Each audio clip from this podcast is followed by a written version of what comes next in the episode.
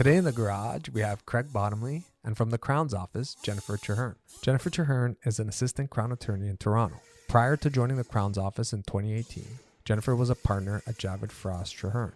Her career in criminal law includes clerking for the Court of Appeal for Ontario and the Supreme Court of Israel, as well as working as an associate at the firm Schreck and Greene.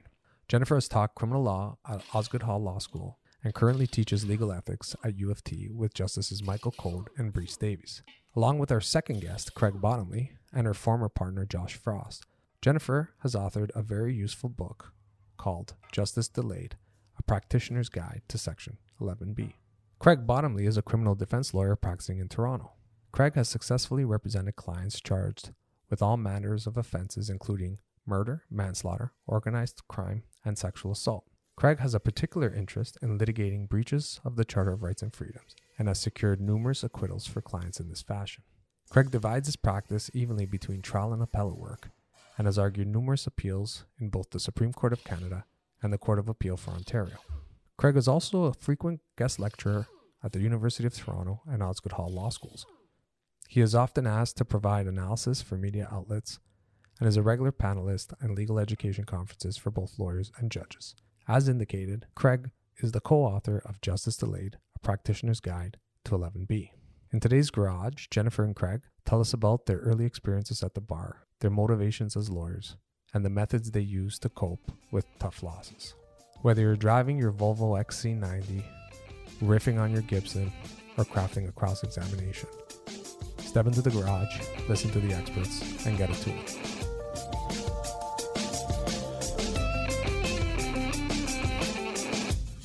Craig and Jennifer, I'm so happy that you both could join us here in the garage.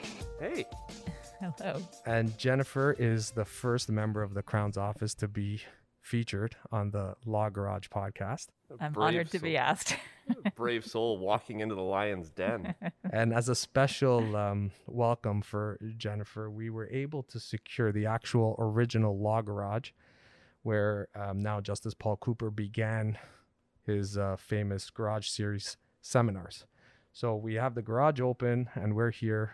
Excuse the background noise if, if you hear it, but we wanted to have a, a special environment for a Crown attorney.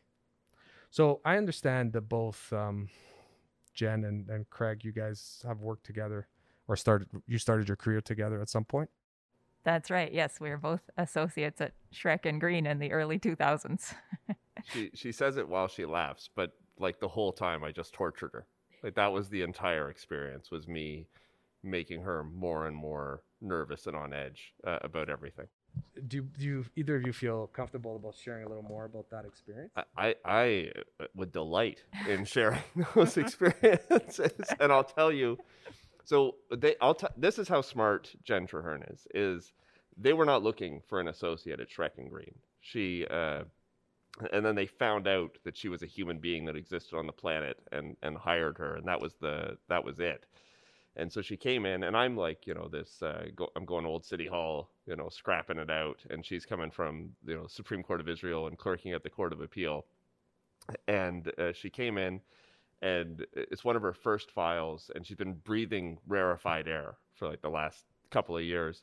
And she's got a client for the first time, and you know he's a great kid and you know there must have been some misunderstanding because he's been charged with a criminal offense and jen is of the view that if she can just explain that to the crown attorney they're going to drop the charges. So she writes this letter. It was beautiful. It was the best thing i'd ever read. This letter was eloquent it was compelling it pulled at your heartstrings just the right amount and i read through this thing and it's perfect. And so i because i'm funny pull out a big black marker as she brings it to me and says, Can you read this? Can you proofread this? And I take a black marker and I write crap across the top in big letters. And I look up from this obvious, hilarious joke to see tears welling up in Jen's eye. And I'm like, No, no, no, I'm kidding. I'm kidding. And nobody takes me seriously. What are you doing? And she's like, Oh, yes, very funny. And she's like wiping the tears. I'm like, Listen, it's a great letter. It's not going to work. Uh, but you know, God bless you. And she sends it off to the crown attorney uh, to like I think a deafening silence of response where they just did not care and did not withdraw the charge. I think there was a garbage can under the fax machine and it just like fell directly into the garbage can. But So I tried. th- the story's true. The story is true. Yes, he made me cry on one of my first days at Schreck and Greene, and we've been friends ever since. It was not the last time. in in my defense, she later killed one of my clients, but that's that's a different story. Uh, you want to tell it? You want to hear? it? You want to tell it? Uh, that is the client over whom I cried. Not no, we, we've been on the, doing this for five minutes now, and there's already two stories about me crying. Hopefully, this will be the last one. But uh, that is the client that I mentioned to you, who was in custody at Old City Hall, who I was sent to do his bail hearing in my first few weeks of being a lawyer, and I had zero courtroom experience. I didn't understand that if I had resurrected G. Arthur Martin and retained him, that uh, we still were going to lose the bail hearing. I thought there was something I was supposed to say that would get this client released. And I thought by not saying it, it was therefore my inexperience and therefore my fault that he was being detained. And uh, he was very, very unwell. He was uh, unmedicated. His schizophrenia was out of control. He believed he was being eaten from the inside out by aliens. He was picking at his face, uh, and his face was bleeding because he was trying to get at the aliens. it was a bad, bad, bad scene.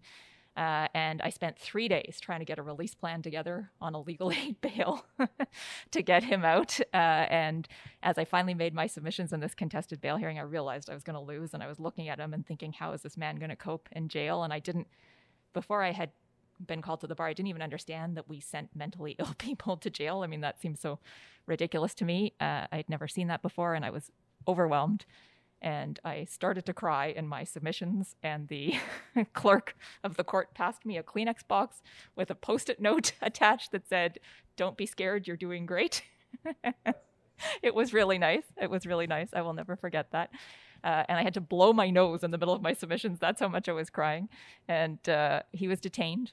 And then I went to see him in the cells after outside 102 court to explain he'd been detained and I would do my best to get him released, blah blah blah. And I was still crying. And uh, he he looked at me and he said, "You're crying." And he was like floridly psychotic, but all of a sudden he was very focused on how I was crying. And I said, "Yeah." Uh, no, I didn't say yeah. I said, "No, no, I, I have a cold," which was obviously the most ridiculous thing to say. And he said, "No, you're crying." But at least I know one person cares about me. which oh. just and then I just was crying even more. Anyways, uh, and then uh, a few weeks later in custody, he died. He died in custody, and uh, we still don't know why. They wouldn't tell me why. They would only tell his next of kin, who I couldn't find. Um, but uh, that is why Craig says that I killed his client. So she went off to court. She came back, and she if she looked white after the bail hearing, she came back. She looked ashen after this set date, and I'm like how'd it go? How's Robert? She's like, not good. I'm like, what do you mean? How did it go? She's like, not well. I'm like, what do you mean? She's like, he's dead. Oh, like, geez. what? He died in custody. I think at some point we found out it was a staph infection or something like that. I don't, I don't know. I don't remember. I just remember sitting because he didn't come. I was in 111 at Old City Hall waiting and waiting, and I finally called the jail and said, you know, where is he? And the guy at the other side, just as casually as you would say anything, at the other end said, oh, oh no, he's dead pardon? Like i just it was anyways. And and the the point kind of if if you're because I think you sort of had us here to tell us like here's all the ways that we embarrassed ourselves and screwed up in our young careers. Is is Jen and I say this I, I like she's going to object when I say this and she's going to try and stop me but I'm a lot stronger than her is Jen is the smartest lawyer and maybe the smartest person I know uh, she is an incredible advocate. She she writes factums that are like uh, like a like a thriller novel. Like I can't like when I used to read her stuff, I'm like this is amazing. I like read through. She's the best lawyer uh, that that like just incredible, and that's how she handles you know her first bail hearing is so, so if you're a young lawyer listening to this that's the point is that you know uh, through all of these things that we that we're going to tell you about over the next however long I, this uh, if we're here to talk about how we've screwed up and embarrassed ourselves i assume this podcast is about six hours long uh, because we got a lot of stories. And if you're a young lawyer uh, there's hope there's hope because we don't screw up nearly as much anymore. It yes it has been almost 20 years since i cried in court. Well that's that's an achievement but uh, it's been about a half hour for me. How do you how did you get through that at the time, though, Jen? I I mean, I was horribly embarrassed by it. Um, and for a long time, whenever I would see Justice Schneider, who was the judge at the bail hearing, I just wanted to crawl under a rock. Um, but having put a lot of thought into it, um, I think that I have learned really to see it as a source of strength uh, because I've learned how to channel that uh, sense of outrage into submissions rather than uh, just being upset about it. So I think it was. I mean, I think uh, you know I was right. Like it was a really bad situation. That man was very unwell, and he shouldn't have been in jail, and the outcome was terrible. So I try and look on that as a source of strength. But I still kind of cringe every time I see Justice Schneider. the other answer is chocolate. We ate a lot of chocolate. Yes. like I like I, when I left Schreck and Greene, Jen called me like a couple months later, and she's like, "You know, I've lost eight pounds since you left here because we would just enable each other to go downstairs and buy chocolate bars." When when did you leave Schreck and Greene? I left after I think four years. I think I was there like 2000, the end of sort of 2002 to beginning of 2007, something like that. And I left and went out on my own. And uh, Breese Davies, now the Honorable Madam Justice Davies, and uh, Richard Litkowski uh, had just opened a chambers on Prince Arthur, and I moved in there with Heather Pringle, now the Honorable Madam Justice Heather Pringle, uh, who I started a firm with uh, shortly thereafter, and we were partners together for about uh, a decade before she got appointed. And how about uh, your transition, Jennifer? Um, I left about a year later. So uh, when Craig left, Andras and Mara, Mara hired Dean Embry, who uh, was lovely to work with. Um, but I just couldn't do it without Craig. so I left about a year later. And uh, I went to work for the Chief Justice of the Superior Court for a few years, uh, doing criminal policy and other things that are not criminal law related. Um, and then I really missed private practice. I really missed litigating. Uh, and so I came back to private practice and moved into Simcoe Chambers. I just want to ask you, um, how did you get to the Supreme Court of Israel? What?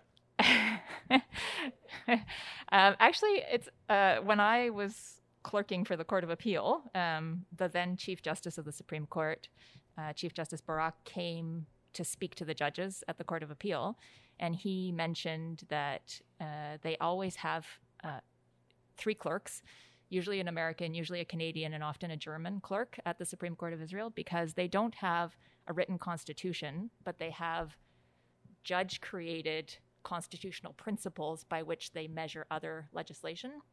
So they're very interested in constitutional law from jurisdictions that have a written constitution. So they try and have uh, clerks from different jurisdictions. So my job the summer I was there was to basically summarize section 15 of the charter for them. That's what they were interested in. So they wanted to know like everything the Supreme Court and every appellate court had ever said about section 15 of the charter. So that was what I did for a summer and then they and they had two Americans the summer that I was there and they they rely on that kind of thing from other jurisdictions when they're developing their own constitutional principles. It's a pretty unique experience. Yeah, she's a lot smarter than me. Yeah. when did you cry in court last, uh, Craig? Uh, it's been a long time. So Heather and I, uh, Heather Pringle and I, had a murder trial in uh, Hamilton, and uh, we had a guy. His his name was Ian. You would like Ian. He was a good kid who'd had a rough time, and uh, he was alleged to have. Um, so he he and a couple of buddies were building a grow op basically in this house that had been rented to them but like the the guy that rented to him was in on it. He like he wanted them to turn it into a grow op and he would get a cut and blah blah so they've been up for like three days doing crack and building a grow op and somebody comes knocks on the door and uh, they answer the door. And this guy's just gotten out of prison. The guy's knocking on the door. And uh, he's looking for a phone to use. I think to like call, like he literally just got out of prison and he's wandered down the street and he's trying to call to to get someone to take him home. And they're paranoid from the crack use and the building of the grow op, and uh, they think this guy's here to set us up for a robbery. So they sort of talk themselves into this after he leaves, and they drive around Hamilton uh, was the allegation uh, to uh, find him and beat him up. And the allegation, so he dies uh, from a hammer blow to the chest. And the allegation was that Ian had done it. And we believed, we very much believed he hadn't done it. Uh, and, you know, you, as, as maybe as only defense lawyers can, right? Like you got to sort of convince yourself of these things. I, I, just want to interrupt you there. I actually, I think I actually worked on this case. Was it because it was a retrial? We took it to the court of appeal later, but was this Bu- the co-accused yeah. was Busick? Yeah, that was the co-accused. Wow. Yeah. Okay, so, go on so we we ran the first trial and uh, you know Heather Heather was senior to me, and she you know she she did a lot of the heavy lifting. I, my claim to fame on that was I gave the pathologist a pretty uh, a pretty good uh, beating in cross examination, but Heather like you know she carried the the heavy load and um, closing argument to the jury, and then the jury goes out. We waited for days, days, like like at least three days, sitting in that council lounge just stewing in Hamilton. And the jury came back and they found him guilty of second degree murder. And Heather started sobbing right there. She broke down, started crying, and uh, it like I spoke to it was adjourned for sentencing, and uh, we drove home in the worst traffic like you can imagine. So we're got in my little Corolla and, and and drove back to the city. I dropped her off at home. I went home. I made it home, and I made it up the front steps, and I didn't make it any further. I just dissolved uh, trying to get up the stairs to. I was in a townhouse then, and I just collapsed in the in the front hall, just sobbing. Uh, that was the and that's that's I, I, didn't cry in court, but but pretty close thereafter, and then uh, was sitting there and uh, thinking of grounds of appeal. it's a long drive back from Hamilton after that a conviction on a murder case. I, tell you that it was so the whole the best part of that trial was uh, there was a gap in my musical education. Uh, Heather was horrified to find that I knew nothing about the Eagles and so she brought a, a, CD of the Eagles' greatest hits, and we, to say we listened to it there and back every day, like it was a it was carpool karaoke uh, the whole way there and back every day. It was the best. It was great. We'd you know we'd sing on the way there, we'd sing on the way back, and then this it turned from a karaoke party into a funeral pretty fast. Uh, that ride back in rush hour traffic from Hamilton to Toronto, it was awful. We stopped at a, a, a liquor store on the way back and we got out and we went to, uh, to just to buy a couple bottles of wine. And on display, on this huge display, there was a wine that I've never seen before or since called Silver Hammer. so we're like, well, I guess we're buying that. So we each bought two bottles. That was it was really good wine. I've never seen it again. It's a it's a ha- it's a ha- it's from the Hammer. Yeah, it must be. Well, I here we go. So I did the sentencing because Heather, she's like, I can't do the sentencing. Like you have to do the sentencing. Well, and, is there anything worse than doing a sentencing on a murder? Oh, uh, on a yeah. I mean, a first degree murder sentencing is pretty short, uh, but a second, uh, you know, you got an argument to make, and the Crown's argument was this kid had been convicted of attempted murder before and had gotten a lenient sentence, and therefore you really had to nail him this time around. And my argument, and I said this, it's intellectual dirty pool, Your Honor. Just because he didn't get hammered the last time doesn't mean you should hammer him this time. And I made that argument in a couple of ways, and I feel tugging on my gowns, and I look down. I'm like, what? Heather looks up and she's like, stop saying hammered.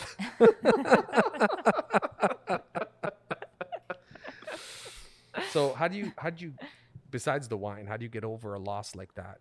Uh, there are a couple answers. So one is like I, I found out in my very first bail hearing that I am not a very good lawyer when I'm angry and I try very hard uh, to to maintain a clinical detachment. And you know, like an emergency room surgeon, if they fly into a panic, they're not very good surgeon. You know, you, you see the bullet wound and you treat it like a cl- clinical problem, and that is the way I, I very much try uh, to approach these things. I try not to be emotional about it. I don't always succeed.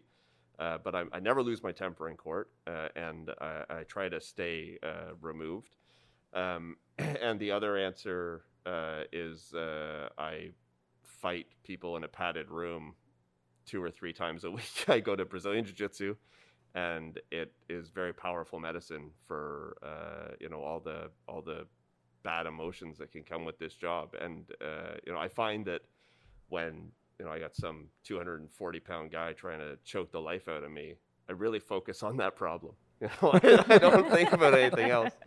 But one of the questions I used to ask when I was hiring uh, associates was, "What do you do that's not criminal law?" Because if you don't have something else, like the the law is a very the criminal law is a tough mistress, and she'll eat you alive. You need something else, and I don't care if it's Brazilian Jiu Jitsu or uh, dance or volleyball, whatever it is. You need something physical that you can throw yourself into uh, to, uh, to get rid of this stuff because if you carry it around with you, you know, it, it leads to, you know, there are other ways to deal with these problems and they usually involve alcohol. Like it's, Yeah. you know, you don't want that.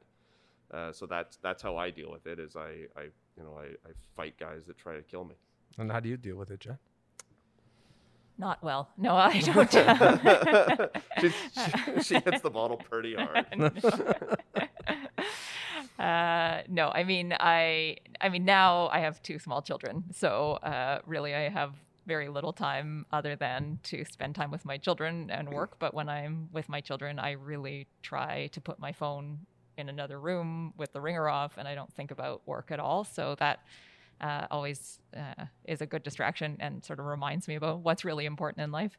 Um, and also, I uh, spend some time with my dog, who I was thinking the other day is sort of like a therapy dog, and that we spend a lot of time together. And, uh, you know, I try and have, I was just telling Greg that I'm trying to learn how to quilt because that requires a lot of focus. And uh, I don't think about what I'm doing at work, but uh, most of the time I just have time to work and spend with my kids these days. Because what better stress relief than a couple of small children? well, yeah, they take up a lot of your time. And I'm just curious to find out: um, is there a difference in the stress from being a defense lawyer and being a crown attorney? For me, there is because the thing that I found most stressful about being a defense lawyer was the business side of it. Um, I was not good at it. I hated doing it. I hated asking people for money. I hated keeping track of my trust, whatever, balancing my trust account or whatever you were supposed to do. I don't even remember. Uh, like I, The I Law Society is listening and writing this down. yes, I don't. I don't have a trust account anymore.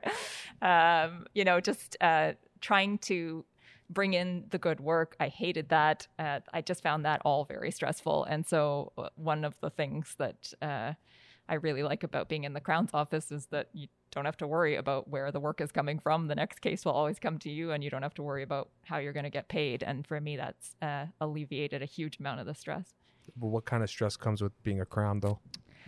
Um, I found it when I started at the Crown's office. I was on contract, uh, and I found that much more stressful than I had anticipated um, because I just, you know, it's a it's a very different world from the defense bar, and I didn't know if I would bring to the office what they wanted me to bring. Uh, and of course, I had shut down my practice in order to join the Crown's office, so it would have been hard to go backwards from that point. So that was very stressful. Um, but uh, I think in general, uh, it's just the the I find the cases where there are child victims uh, more stressful than any other kind of case because of the prospect of a retrial. Because I'm only doing appeals, um, and so I always sort of have in the back of my head that some child victim might have to testify again. Uh, you know, if I manage not to save this conviction in one way or the other, that doesn't. You know, sometimes they shouldn't be saved, and that's okay. Um, I just conceded a, an appeal a few weeks ago, but um, but uh, that that sort of weighs on on me in the back of my mind.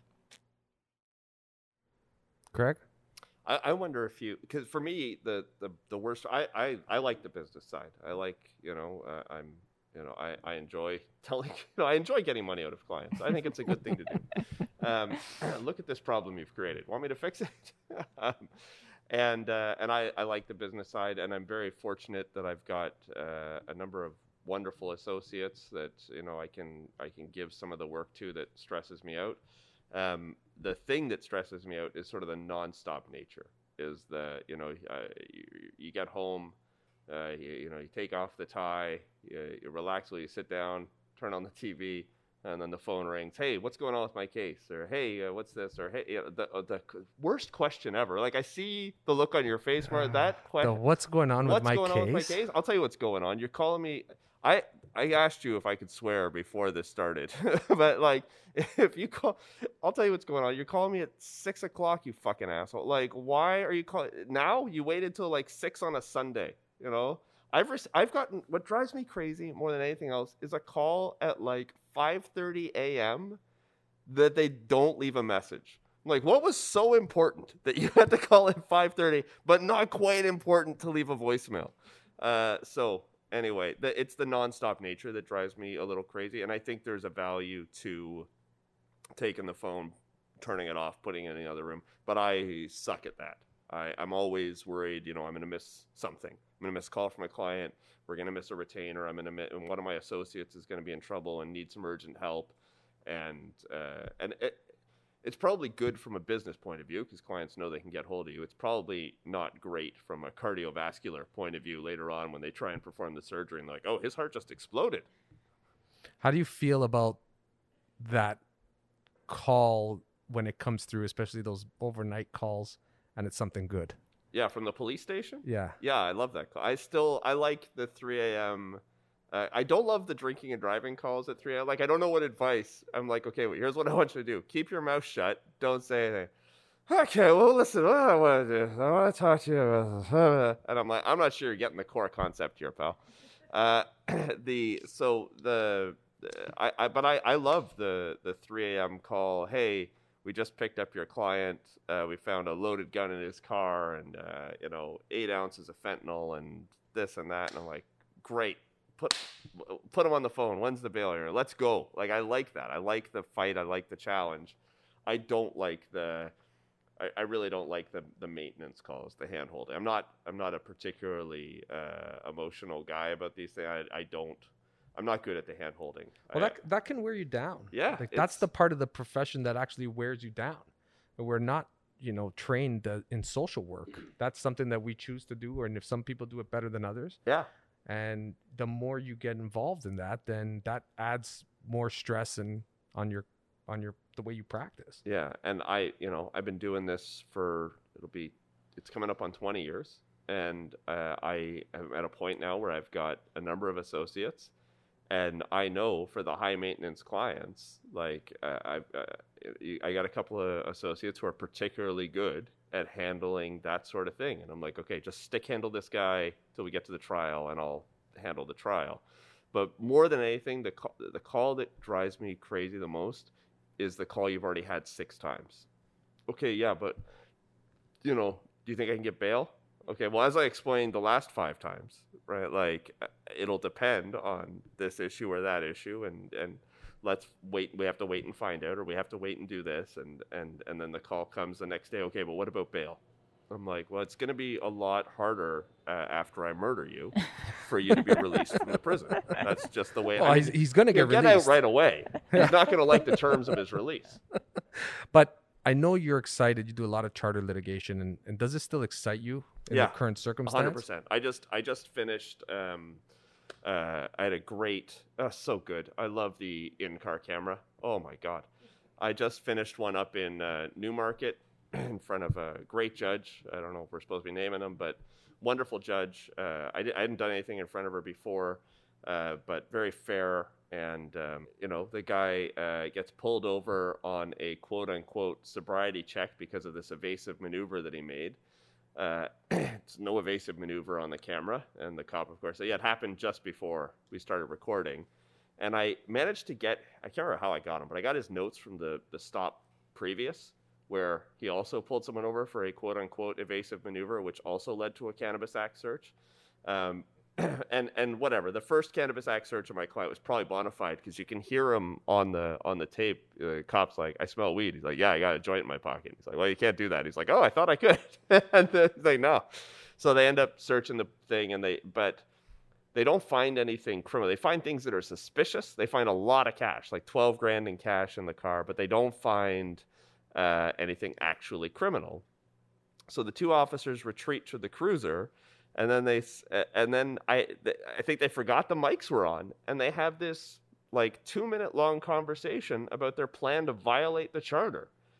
And so in cross examination, I'm just like teeing them up and knocking it out of the park. Like I was shooting fish in a barrel, and I had a blast. And like I'm a, one of the cops, I'm like, at this point in in the evening, uh, you thought you were dealing with a drug dealer. No, no, no, I didn't think that at all. Uh, I'm gonna. You sure? Yeah. You, you never said that. No. All right. I'll play the thing for you. This guy's a drug dealer. Yeah, yeah, yeah. For sure, for sure. That's what I think too. That's you, right? It was just. It was a ton of fun. What's what's charter litigation like from the Crown's perspective?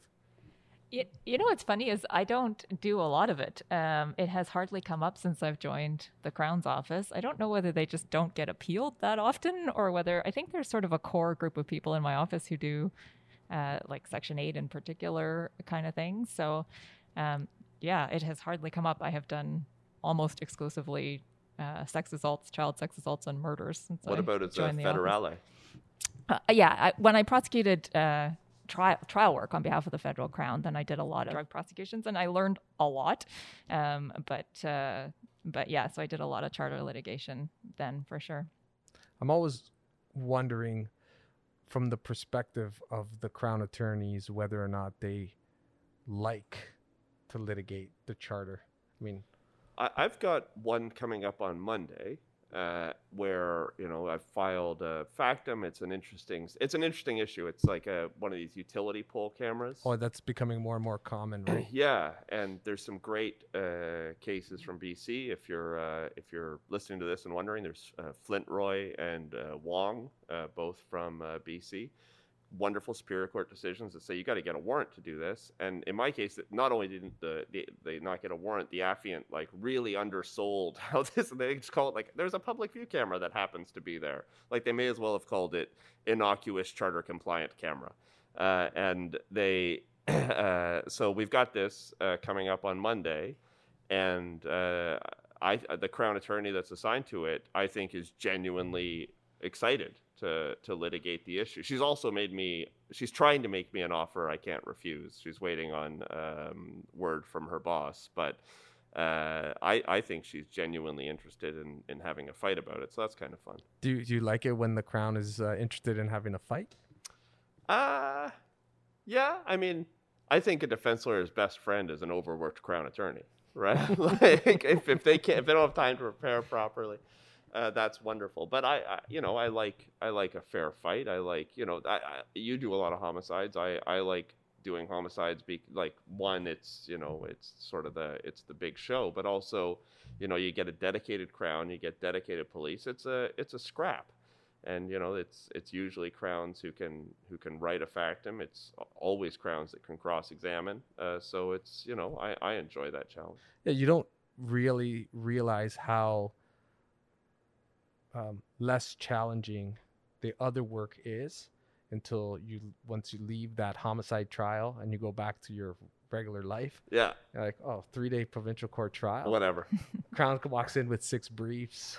They don't know who their cops are. and you can see all the issues right Yeah, like yeah. you've got like the oh i'm doing a shoplifting okay uh, i'm really I'm, I'm ready for this i remember like the first time i came i came, I came out of an eight month long jury trial uh, for Hells Angels crim org and you know and we happened to win the crim org we knocked it all out it was great and then my next matter was like uh, like a neighbor on neighbor punch up I went in and like here's nine factums and like destroyed the destroyed the witness. I'm like I think think I might have kind of hit a fly with a Buick on this one. It was uh, it was you just you're over you know you overwhelm the case because that's what you're used to now.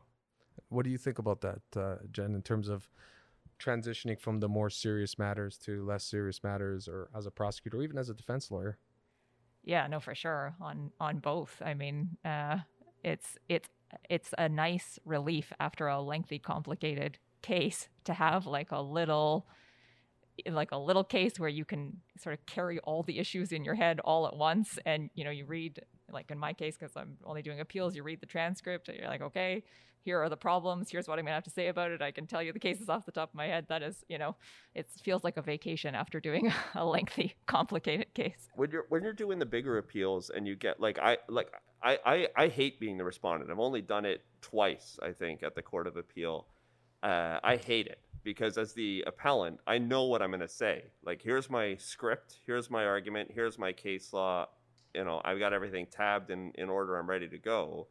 But as the respondent, you have no idea like what which one of these five issues are they going to call on you about and and how is this going to develop in their argument? Like do you which did you like you've done a ton of appeals as a defense lawyer. Is there i guess you can't you can't say I na- I like being a defense lawyer far better than I like being a crown. But like, did you do you have a preference for being the appellant or the respondent? And if you Um, do say that, we'll just edit it out. Don't fine. worry about it. There's been a lot of editing promises. We're gonna hear this whole thing Yeah. later. It's, it's going to be this get put out. respliced as.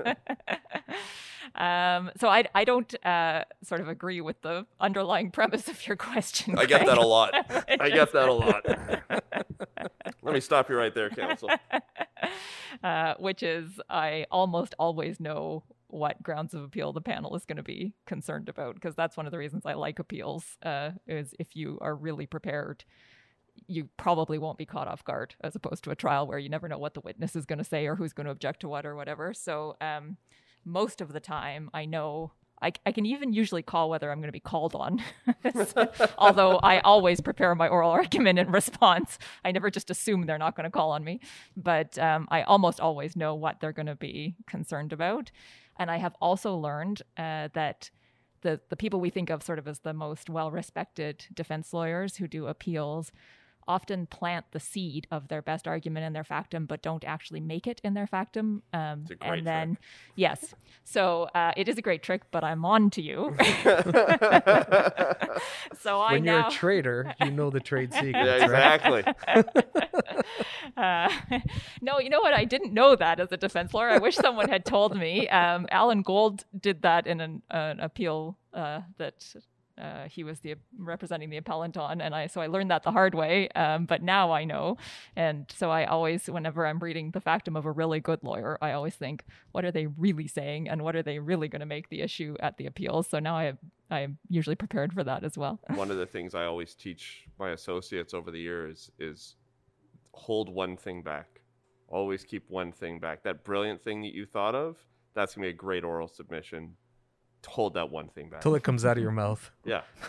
Hold it back until oral argument and then catch the crown uh, with their pants down. Uh, I wanted to ask, since you both do appeals and trials, the there's a different sort of comfort in the preparation of both. As Jen just said, when you go into an appeal, you know your argument. You don't know what questions you're going to be asked, but you can kind of your your prep is anticipating what you might be asked and how you might answer. You want to know your record, but those variables of not knowing is a witness going to show up, is a witness uh, what they're going to say, are they going to recant, change their stories, and learning all this on the fly in the trial. So when you're preparing for both of those, how much of that leads to a certain level of stress or discomfort in the preparation of either of those? Um, so when I when I started out in private practice, when I when we were both working for Mara and Andras, Andras mostly did appeals and Mara mostly did trials, and I only wanted to do appeals, and a large part of that was because I was terrified of the unpredictability of trials, and I was worried that someone would say something unexpected, and I wouldn't know how to respond to it. Uh, and so part of the reason that I did so many appeals uh, in the first few years of my practice is because I, you know, I felt more comfortable there. Um, but over time, you know, having done, I, I really, I have more appeal experience than I have trial experience. But having done some trials, I started to understand how it can be so exciting uh, when you know something unexpected happens and then you can make something of that or you can ask a good follow-up question and you know like that can you can turn that to your advantage. Um, but in general i still feel more comfortable in the appeal context partly because that's where more of my experience is and partly because as i said I, I think I really think that if you're really prepared in an appeal, you can almost always anticipate the questions from the bench and you can be ready to answer them in a way that just it doesn't matter how prepared you are for a trial, you just can't be that prepared because something's going to happen. I, I love the unpredictability of a trial, and I hate feeling that I haven't predicted something in the court of appeal. And it happens. It happens, right? Like where you're standing there and you're like, I know everything, and then you know the judge uh, sitting up there on the panel says, "Well, what about this issue from this angle?" And I hadn't thought of it at all. And I, what I usually do to carefully answer is my first step is I send a hot rush of blood to my face and ears and then uh, I hope that they haven't noticed, and then I pause and I, you know, I can usually figure out an answer, uh, but I hate that feeling. I hate it, hate it, and it usually means that I haven't. Like I always think you didn't prepare that the right way, um, and you know, I, I it's awful. As opposed to a trial where something unpredictable happens, because usually the crown's ca- carrying the burden, and maybe that's the difference. Is that the court of appeal, you know, I'm the I have the burden, and and at a trial the crown has a burden. So if something unpredictable happens, I'm rubbing my hands together. The witness said, "What? Oh my God, it's amazing! Like, watch how we turn this into you know a silk purse in cross examination." So it's uh, it's the it's it's the exact opposite thing for the exact opposite reason. And and uh, just to to that point, I want to go back to Jennifer with as a is it easier to present a case as a crown or to defend a case as a defense? Not in terms of like winning and losing, just in terms of the presentation of your case. I'm not sure that I would say one is easier or harder. I think it just depends on the facts of the case. Um, I don't. I don't. Uh, I think. I think I put the same amount of preparation in, whether uh, you know when I was a defense lawyer or now that I'm a crown. I, I don't. I don't think there's a, a huge difference. See, from my perspective, it just seems that to be a crown, it seems like so much more work in terms of the trial preparation. They're building a house. They They have- have trying to kick holes in the wall. That's right. We're- Exactly. Like the, the idea of building a house, I would always have the, just what Craig said, the anxiety that did I miss something? Did I is there something that I didn't prepare for? I didn't anticipate and how I'm going to deal with it. Whereas as a defense lawyer, you're you're hoping that that happens in a in a trial, right? So to me, it always seemed like the crown's job in the trial is much more uh, difficult. It, it- I think that's right, and I think they really are like they really have to build, and we have to point out why they suck at it. Like this, this house does not stand up. This is missing a foundation. This this wall is skewed, and and and that's your reasonable doubt. And sometimes it's easier to do that when, as you indicated before, if they're overworked. You got that poor. Remember, like your first couple of years, you're going to College Park, and you see the crown walk in, like with a bree- like stack of breeze. You can't see their face, you know, and you're like, "This is great." And you've got your one file there that you've prepped the hell out of, and you've got your case book, and you're ready to go. And you know, in walks uh, Justice Wolski, and he starts yelling at the crown. And you're like, "This is awesome," right? And and then just like watch the peace bonds come, right? Like, and then you're a hero. So I'm going to turn to um, Craig. In your career, can you tell me about a lawyer that you feel you've had the privilege of seeing uh, litigate, or somebody that you haven't but you wish you had seen litigate? I mean, both uh, Jen and I are contractually obligated to say Andras Schreck and Mara Greene before they became judges. Um, But it's also true. but it's also they were wonderful. I I've never seen a strategic mind in action like Mara Greene. Like she she would like she's she would she's like here's the problem. Here's how we're gonna kill the Crown's case. Uh, or Andras who. Uh, like his grasp of the law and his uh, like his his more even as a written advocate uh, like I learned so much about writing a faction plan, but this is not the answer to my question. That's our contractually obligated uh, answer. Uh, for me, it was uh, Rob Nuttall, the late great uh, Robert Nuttall, uh, who um, you know legendary in his skills as an advocate, and he and I were. I, I was fortunate enough to do a sex assault trial with him. There was two accused, and you know I had my very linear cross examination draft. Here's I you know the Pozner and Dodd approach, and you know here's my chapters, and here's the headings, and here's what we're gonna do, and. It, I knew exactly where I was going, but I was second on the indictment, and Mr. Nuttall stood up, and he looked at this complainant. And he said, "Can we agree between ourselves that when you do something that you regret, you lie to yourself in your own head about how it happened. And I was like, Jesus Christ, what a great opening question. In front of a jury. We all know we've done this. We all cre- recreate memory. There's no right way to answer our question. And then that was how it went from then on in. And he was the sweetest, nice, never a raised voice, just this Irish charm. And he came in and as nice as you please, manners, collegiality, professionalism, uh, all the while killing the crown's case.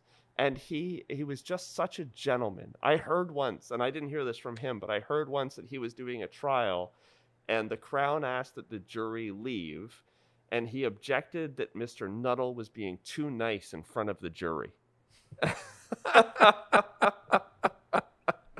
I, I loved the guy and and I was I was so you know I was I was heartbroken uh, when he passed, uh, but I was so happy to have had just one trial where I could watch Rob Nuttall in action. I, I actually had the benefit of doing a, a homicide with Rob Nuttall. How wonderful! Yeah, he's he's. I don't think very many people could um, do it how he did it. No, you can't. There's something about him. He had this way of about it, and you can't mimic that. You can just sit there and say, "Oh, I wish I had that style." And that's true, I think, of a lot of the greats, right? Like you can't be Eddie Greenspan, you can't be Marshall Sack. You know, at, at, at the height of Marshall Sack's powers, like he had a, a rhythm and and a, and a cadence and a, an intensity that was, you know, he was no Rob Nuttall, right? Like he had a very different approach to things. And something I heard, I, I heard this from Mark Sandler when I was uh, a student at, at, at Osgoode was, uh, you know, there are a lot of great advocates, but every great advocate is only great because they know and found and are true to their own voice. And that's the way it has to be. That's a great quote to put on the Law Garage podcast. There you go. Write that on the wall. We're gonna put that one on the wall. Uh, what about you, Jen? Um, so I never got to see Justice Michael Code litigate anything before he was appointed, um, but I did a long murder trial in front of him, and as you mentioned, I now teach with him at U of T, and uh, he just has the most amazing legal mind. I was trying to think of how to describe it when I was driving here, and I was thinking you know that feeling when you're really ready for litigation, like the night before or the morning of, when you have distilled your argument into its purest form and you could say in two sentences, this is the legal point I'm relying on and here's why it matters to my case and you're you're so prepared that you don't even need your notes you can just do it and it's like flying and it's the best feeling that's his command of the whole criminal law. he has because he argued most of it. Yes, he has distilled in his mind the criminal law. and if we needed any proof of that, last year he very kindly agreed to switch lectures for me uh, with me. And he very nicely sent me his lecture notes because he had taught this class in past years. And it was one page handwritten for a two hour lecture. And I have seen him give that lecture, and he is more eloquent than I could ever be because it's all up in his head. So I always want to say to our students, I haven't done it yet. I don't know if he would find it funny, but I always want to say, the criminal code was not named after him, but it ought to have been because he has all that law in his head. So I wish I'd had a chance to see him litigate, but it certainly was. So uh, can I tell a quick Michael Code story? so I I did get to see uh, Michael Code litigate. So I was so Schreck and Greene. We rented space at Sack Goldblatt Mitchell, and uh, uh, what a team! Like it was Frank Addario, Phil Campbell, Michael Code, um, Mel Green, and they were on some extradition case. I don't know what it was, um, but I heard that Michael was. When I was at 361, I was doing like a set date or something. I don't know what I was doing, uh, but I heard Michael Code was litigating this abuse of process motion in you know courtroom 4-3 whatever it was. And i'd seen michael i've talked to michael countless times in the office and what you would probably not know from appearing before justice code is that in the office he was the most soft spoken uh, quiet gentleman, just like, oh, you know, uh, Marco, what do you think is the constitutional significance of the Rahe decision in light of that? And he had these like questions. I would hide under my desk if I heard him coming. I'm like, I don't want to get asked this. I don't, I don't know the answer. But he was, you know, just very, very soft spoken around the office. So, uh, and I hear he and Mel Green are arguing this, uh, this, uh, art, this abuse of process. So I, w- I walk into the court and I sit down, and this guy who I've never heard speak above a whisper is hitting the podium. It's like maybe the crown attorney would like to return to a day when you can have trial by ambush, but that is not today. And like, and I'm like, oh, this is amazing. and I sat down, and he won, of course. Jennifer Trehearne and Craig Bottomley, I can't thank you enough for taking the time to come to the Law Garage and share your experiences with our listeners. Continuing legal education can take various forms, and I believe there's something to gain from just talking to our colleagues, which is something that I've really missed throughout this pandemic, as uh, you both may have probably guessed. So I'd like to thank you both for being here. And if there's anything you want to plug, please uh, take the opportunity. I notice the doors are locked from the outside, so I assume that you missed us. That's the brothers. No, I like that you think you're getting rid of us. That's the real thing. I've missed so much counsel lounge. I've missed the inner like the best part of being a criminal lawyer is the counsel lounge where you can go and talk badly about the opposition or the judge that's giving you a hard time. Miss it so much, and uh, Oh, I don't have anything. You, what do you want? You can't plug anything. You're a crown. What are you going to plug? Your quilting?